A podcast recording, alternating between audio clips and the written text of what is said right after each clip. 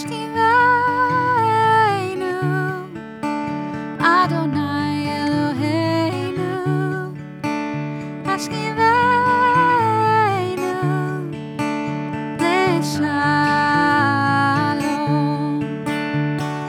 Let there be love and understanding among us. Let peace and friendship be our shelter from life's storms. Shalom, and welcome to Torah to the People, a podcast from Temple Israel in Memphis, Tennessee. I'm Rabbi Micah Greenstein. We hope you enjoy this selection of our sermons, classes, and conversations with inspiring people from across the Bluff City and around the world. As you all know, 11 days ago, a Supreme Court draft ruling was leaked, which shows that a majority of justices at the time favor reversing the precedent set in Roe v. Wade and thereby allowing states to decide on the legality of abortion. Don't worry, the sermon is not political, it's Jewish. In a statement issued by the Union of Reform Judaism, Rabbi Marla Feldman, Women of Reform Judaism's executive director, writes The draft opinion in Dobbs versus Jackson Women's Health Organization outlines a grim reality for abortion rights. It is an affront to our fundamental right to make our own decisions for our own bodies, lives, and futures. The CCAR, the Central Conference of American Rabbis, the Rabbinic Union all of your rabbinic clergy are proud members of, issued the following statement. Until the final moment of a Supreme Court decision, Reform rabbis will continue to advocate for the preservation of Roe v. Wade. The statement also noted the CCAR proudly participated in an amicus brief submitted to the Supreme Court in support of the respondent, Jackson Women's Health, and of reproductive freedom. But it's not just the reform movement. The Rabbinical Assembly, representing conservative Judaism, issued a statement saying, Reproductive freedom, freedom is again under assault, this time from the highest court in our nation. The Rabbinical Assembly, conservative Judaism, supports full access for all those who need abortions to the entire spectrum of reproductive health care and opposes all efforts by governmental, private entities, or individuals to limit or dismantle such access. But it's not just the reform and the conservative movements. The Reconstructionist movement writes regardless of the court's ultimate decision, the Reconstructionist Rabbinical Association and Reconstructing Judaism remain steadfastly committed to advocating for reproductive freedom and the principle that abortion care is medical care and a basic human right. But it's not just Reform, Conservative, and Reconstructionist Judaism. The Orthodox Union issued a statement saying an abortion may be authorized, if not mandated, by halacha, by Jewish law, and should be available to all women irrespective of their economic status. The statement continues legislation and court rulings, federally or in any state, that absolutely ban abortion without regard for the health of the mother would literally limit our ability as Jews to live our lives in accordance with our responsibility to preserve life. Reform, conservative, Reconstruction, Orthodox Judaism, the four largest movements in this country, they all have different rationales, different approaches, but they all have the same conclusion abortion must remain legal. These statements were all made within a day of the news of the leaked opinion. The timing is significant because it demonstrates just how clear the positions are. There was no need for any of these movements to spend any time debating on a response or gathering study committees to help articulate one.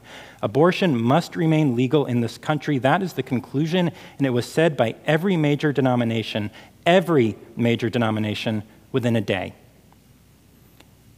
And it's not just Reform, Conservative, Reconstruction, and Orthodox Judaism or American Judaism who have come to this conclusion. Israeli Health Minister Nitzan Horowitz said, The right of a woman to her body is hers and hers alone.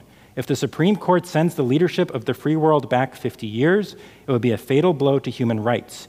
Meanwhile, he continues Israel is moving forward and updating the antiquated procedures in the health ministry that were initially intended to prevent women from choosing. We are putting the decision in their hands. Some context there if you're unfamiliar. In Israel, a woman must apply before a committee in order to be approved for an abortion. 98% of requests in these committees are approved. 98%. But as Horowitz notes, this antiquated procedure needs to be updated. And that is to say, even if it's almost always granted in Israel, it is an affront to a person's dignity to make them ask permission. Every Jew- Jewish denomination and the only Jewish country in the world supports abortion. Does that mean that every Jew feels that way? Of course not. But this is as close to a consensus on a Jewish position as we can ever hope to reach, and that consensus is clear. Women must have access to abortion care. Does that mean that every denomination has the same rationale and approaches abortion from the same set of values? Again, of course not. So, how is it that we all came to the same conclusion? I suspect it is because Judaism is a religion that requires and demands nuance. Very little is always allowed or always forbidden. Laws that seek to eliminate an individual's discretion or a religious community's discretion and its autonomy are anathema to Jewish thinking. They are not Jewish. I could cite biblical texts that appear to sanction abortion, but I'm not going to. I'm not going to do it because it is just as easy to cite texts that appear to condemn it. The Jewish Bible is a big book. The truth is, you can make it say just about anything that you want. There is one thing I need to share before I wrap this up.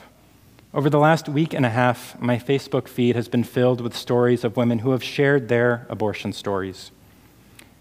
I don't know how it feels to post a story like that. Maybe it's not a big deal. Maybe it's cathartic. Maybe it's terrifying. Maybe it's a little of all of that. But for those who have shared with the world what really isn't the world's business, I commend you. I applaud you. And for those contemplating whether to share, while it is nobody's business, if you decide that you are going to, know that you'll get a little like from me for whatever that's worth. And for those that have a story to share but don't want to put it out for the entire world to read, know that you can talk to me or any of our clergy, and we are here to listen, not to judge. If you don't like what I've shared tonight, that's okay. But just know it's not really me that you are taking issue with. Most of what I have read are verbatim quotes of official statements from every major Jewish denomination in this country who come to the same conclusion that conclusion that abortion must remain legal in this country. To be able to say that, to stand up here, that is not a political statement. That is a Jewish statement. If and when the state of Tennessee makes abortion illegal, it will undoubtedly be under the pretext of protecting the rights and furthering the values of religious people. Just remember, when they're talking about religious people, they're not talking about Jews.